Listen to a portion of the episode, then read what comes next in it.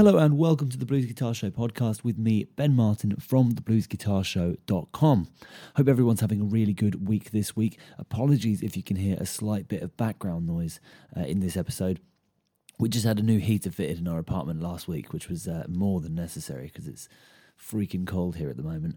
Um, but it's a new heater fitted in our living room, and as I'm recording this on a weekday, my wife is in the office slash studio space we have. So um, it should just be this one episode. But apologies if you can hear a little bit of background noise in there.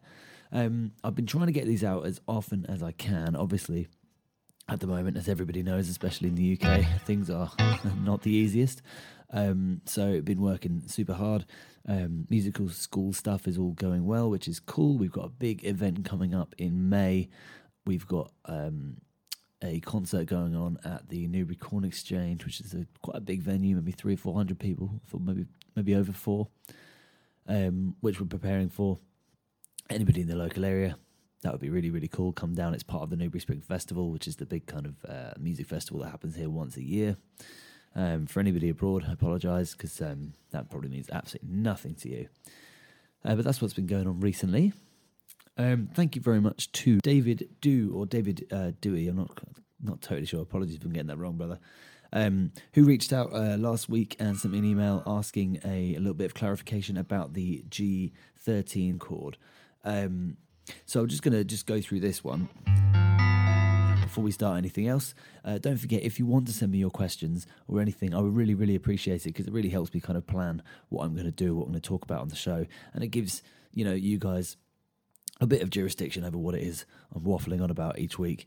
Um, so if you want to send me any messages or questions, you can do so at ben at thebluesguitarshow.com or you can reach out to me on Instagram. I read through all of those um, and I try my best to respond to them all. So um, yeah, please do. Um, also, if you leave a five star review if you're on Apple Podcasts and then write anything that you want me to talk about, I will do my best to accommodate and talk about that. So the G, um, the G add 13 chord Lovely sounding jazz chord here. Um, the G add 13 chord contains the notes G, F, B, and E, with the E being the 13. Uh, the way that we play this is we're going to start on the top string, fret 3 is the G, miss out the fifth string, and then down on the fourth string, we fret 3 again, which is our F. Then we're going to play our B, which is on the third string, fret 4. So so far we have G, F, B your little finger on fret 5 on the second string. That gives you E, that's your G13. A lovely sounding chord. So, thank you, David, for reaching out. Always a pleasure to um, hear from you guys and speak to you guys. And yeah, as I say, reach out as much as you want and please if you can leave a review. It really really helps. Um, cool.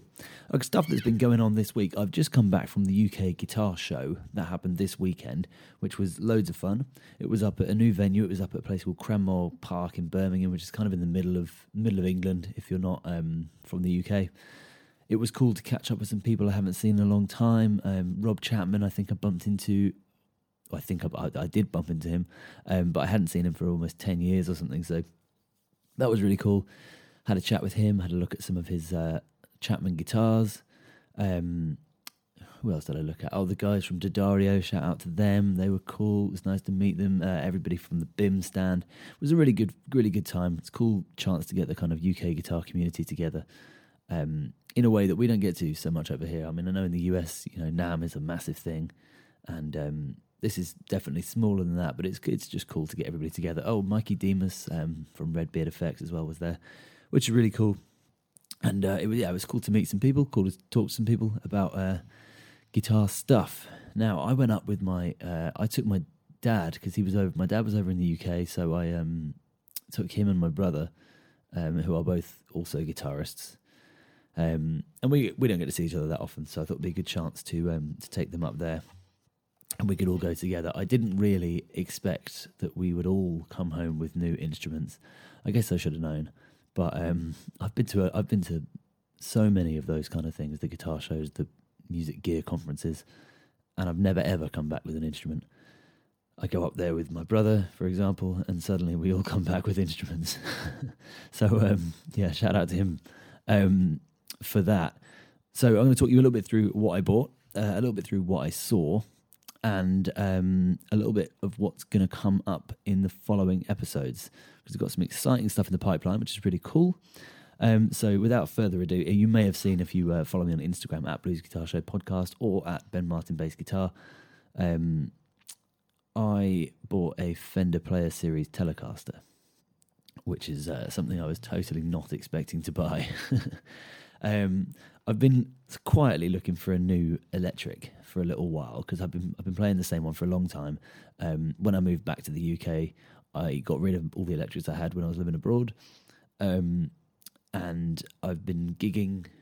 I mean, I play concerts and gigs for work, maybe two or three a week, um, and I've been using one instrument for all of those, which means that things like the turnover of you know strings and stuff is is pretty hefty. I you know I go through a lot of strings and shout out to D'Addario for sorting me out with those, but. Um, it's always good to have a backup. You can have two guitars. Plus, it was uh, I was playing a Strat, which I love. I love my Strat. Um, but nice to have something that sounds a little bit different, feels a little bit different. So I sat down at one of the booths and uh, started playing this this Telecaster. And as I said in I think the previous episode, when you're a left-handed person at those those shows, you tend to just gravitate towards whatever left-handed guitar you can find. but I started playing this Fender um, Player Series Strat, and it's a proper kind of butterscotch black scratch plate, your typical kind of classic Strat look. Um, and it just uh, I forgot how much I love the Telecaster neck. I had a Telecaster before, although it wasn't a Fender one; it was a Squier one. Uh, but years ago, I had a Telecaster, and I, I just the necks are so quick; it's like playing butter. Um, so, they just have such a distinct sound. It's taken me a little bit while to get used to it because the action on this one is so low. But I don't think I'm going to change it because one of the things I love about tellies is how quick you can play on them. You know, you get all of the like all that kind of cool bluegrass lick stuff in. Oops, sorry about that. Um, let's turn that off. You get those cool kind of bluegrass licks and stuff, and you can play nice and fast, and it has a real kind of that classic, that country. country kind of sound. And um, I have a couple of Fender basses, but um, I've never actually owned a Fender guitar before. I've had Squiers and I've had um, what else have I had? Ibanez and Kramer and Tokai and all kinds of different um, instruments, Ozark.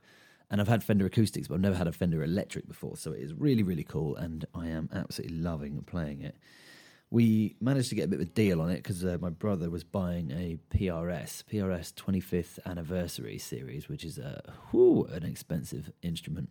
Um, so we managed to get a deal by paying for them both at the same time. But these made in Mexico player series Fenders, they are just they are just the bee's knees. I mean, it just feels.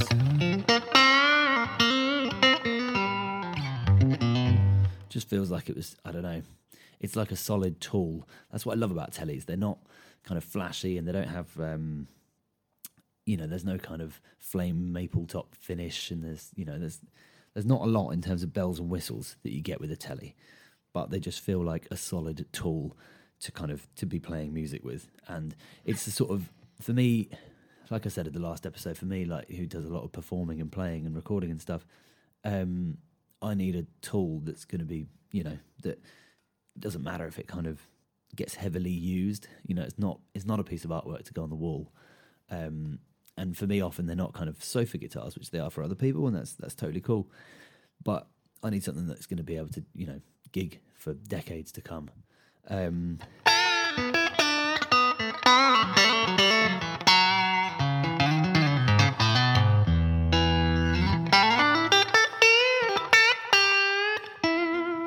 hear that real telly twang, can't you? So that's actually on the um, that's on the bridge pickup. Now, as I'm recording this, I should mention how I'm recording it. I'm going straight into a um, Focusrite Scarlett audio interface. There's no amp. Um, this is what you're hearing at the moment. Is just a DI'd sound. So on the bridge pickup, which is what I tend to use Telecasters on, you get this kind of cool glassy sound here.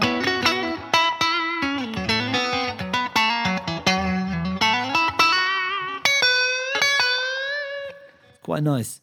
Um, especially if you have it on clean tone. I, I actually prefer, I think, tellies on a clean tone. But if I switch it to the to the middle uh, selector switch, which would be a blend of the front and back pickups, you get a little bit more twang.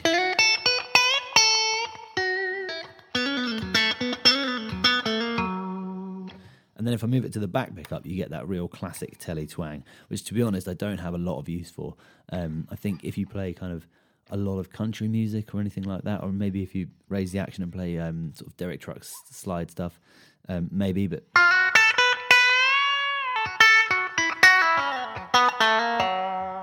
That kind of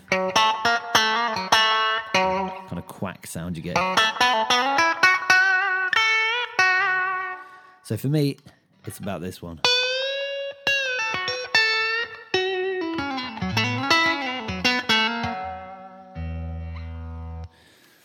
Lovely sounding instrument, and I'm having loads and loads of fun playing it.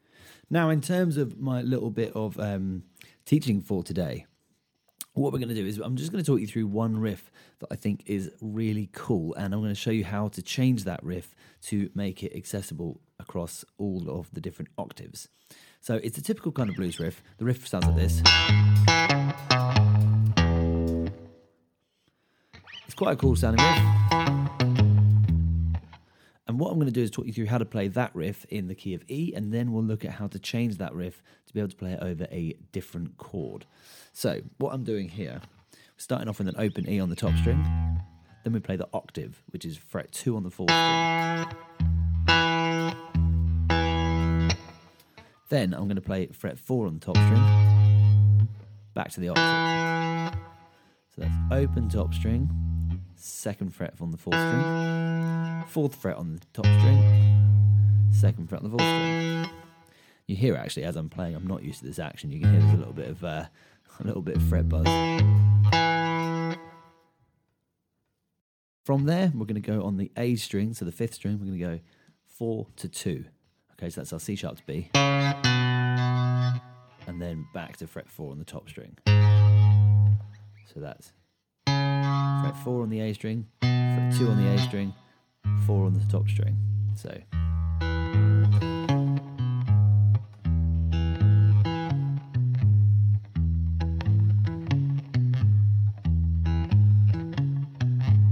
Now that's what we call an open position, meaning that I'm using an open string.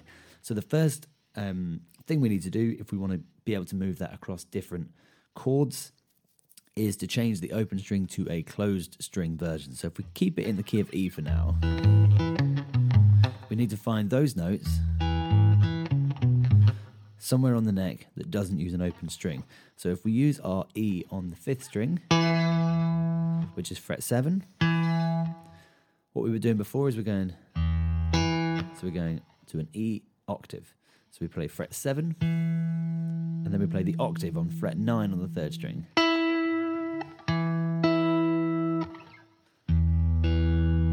The next part was we had this fret 4 on the top string, which is the note G sharp. So again we find that on the fifth string, the G sharp on the fifth string is of course fret 11, just before we get back to that A. So now we have on the fifth string fret 7, 9 on the third string, fret 11 on the fifth string, back to 9 on the third string. So that's our. And the last bit we need is just that.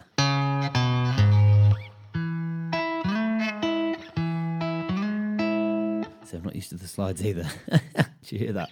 Blimey.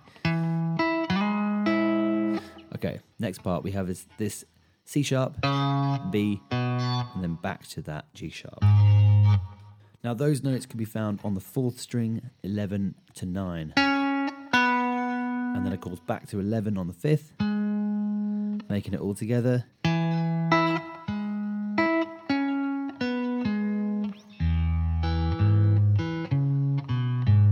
Throw in a slide.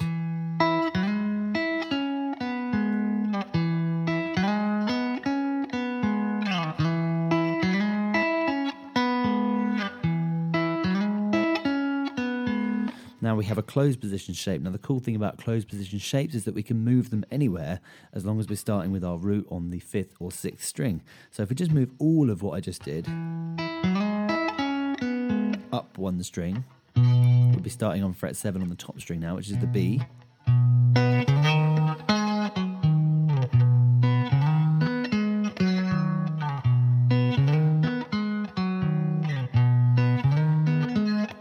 Back down to E.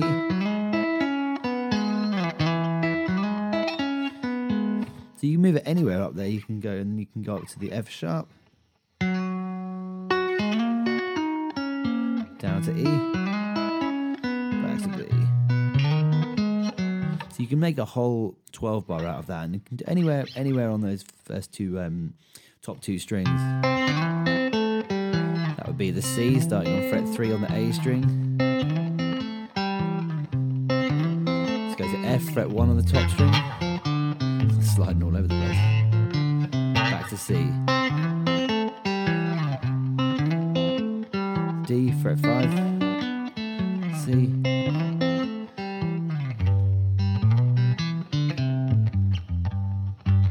So loads of stuff you can do just with that one riff. But I think it's a really cool riff if you're playing a kind of 12 bar. So say you're in A, so you go, go up to that A, of the octave on the 12. It's a good jumping off point for those solos. So that's my little bit of teaching tips for you today.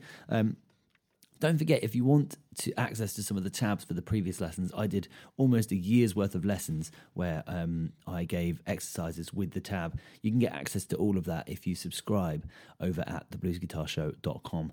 Subscribe to the mailing list, and you'll be, um, yeah, free access to all of that stuff. Now, in terms of what's coming up in the podcast, which is quite exciting, we've got a couple of interviews uh, lined up.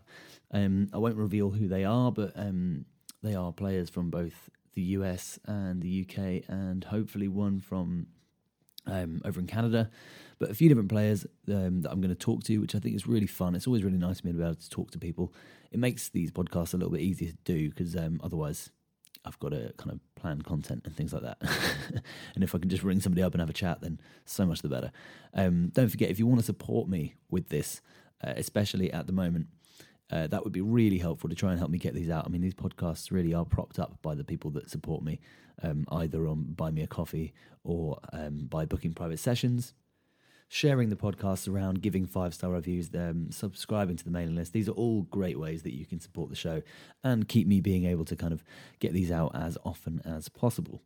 Uh, yeah, in terms of what's coming up, we've got some cool interviews lined up and uh, artist guitars. Shout out to artist guitars. They are sending me a guitar to do a review of, which is um, really exciting. I'm not going to give anything away just yet because that's not going to arrive until it's being shipped from Australia. So that probably won't arrive till about April. Um, but really excited to do a guitar review. It's something I've been wanting to do for a really long time. It is unsurprisingly very difficult to be able to get uh, you know to get companies to send you guitars, but the more you guys listen, the more you share this around, the more cool stuff like that I can do. So there's going to be a guitar review coming from uh, Artist Guitars, uh, a couple of string things happening with D'Addario, but generally lots of cool stuff happening on the podcast. I'm going to hoping to get to the point where I can uh, start raffling off some of the excess stuff that I've got. I got given a box of strings by D'Addario, and um, there's some really random strings in there. So I thought it might be a fun idea to kind of do a bit of a a bit of a prize giveaway. So if you want to be involved in any of that stuff, head over to Instagram at Blues Guitar Show Podcast. Um, I hope that was useful for everyone today. As I say, I will try and get these out as often as I can. Um, do give me um, an email if there's anything you want me to talk about, anything that you would find useful. That could be anything from guitar specific stuff, uh, learning stuff, you know, advice about the industry, or just general general guitar news you might want me to chat about. So have a great week, everybody, and I'll see you next time.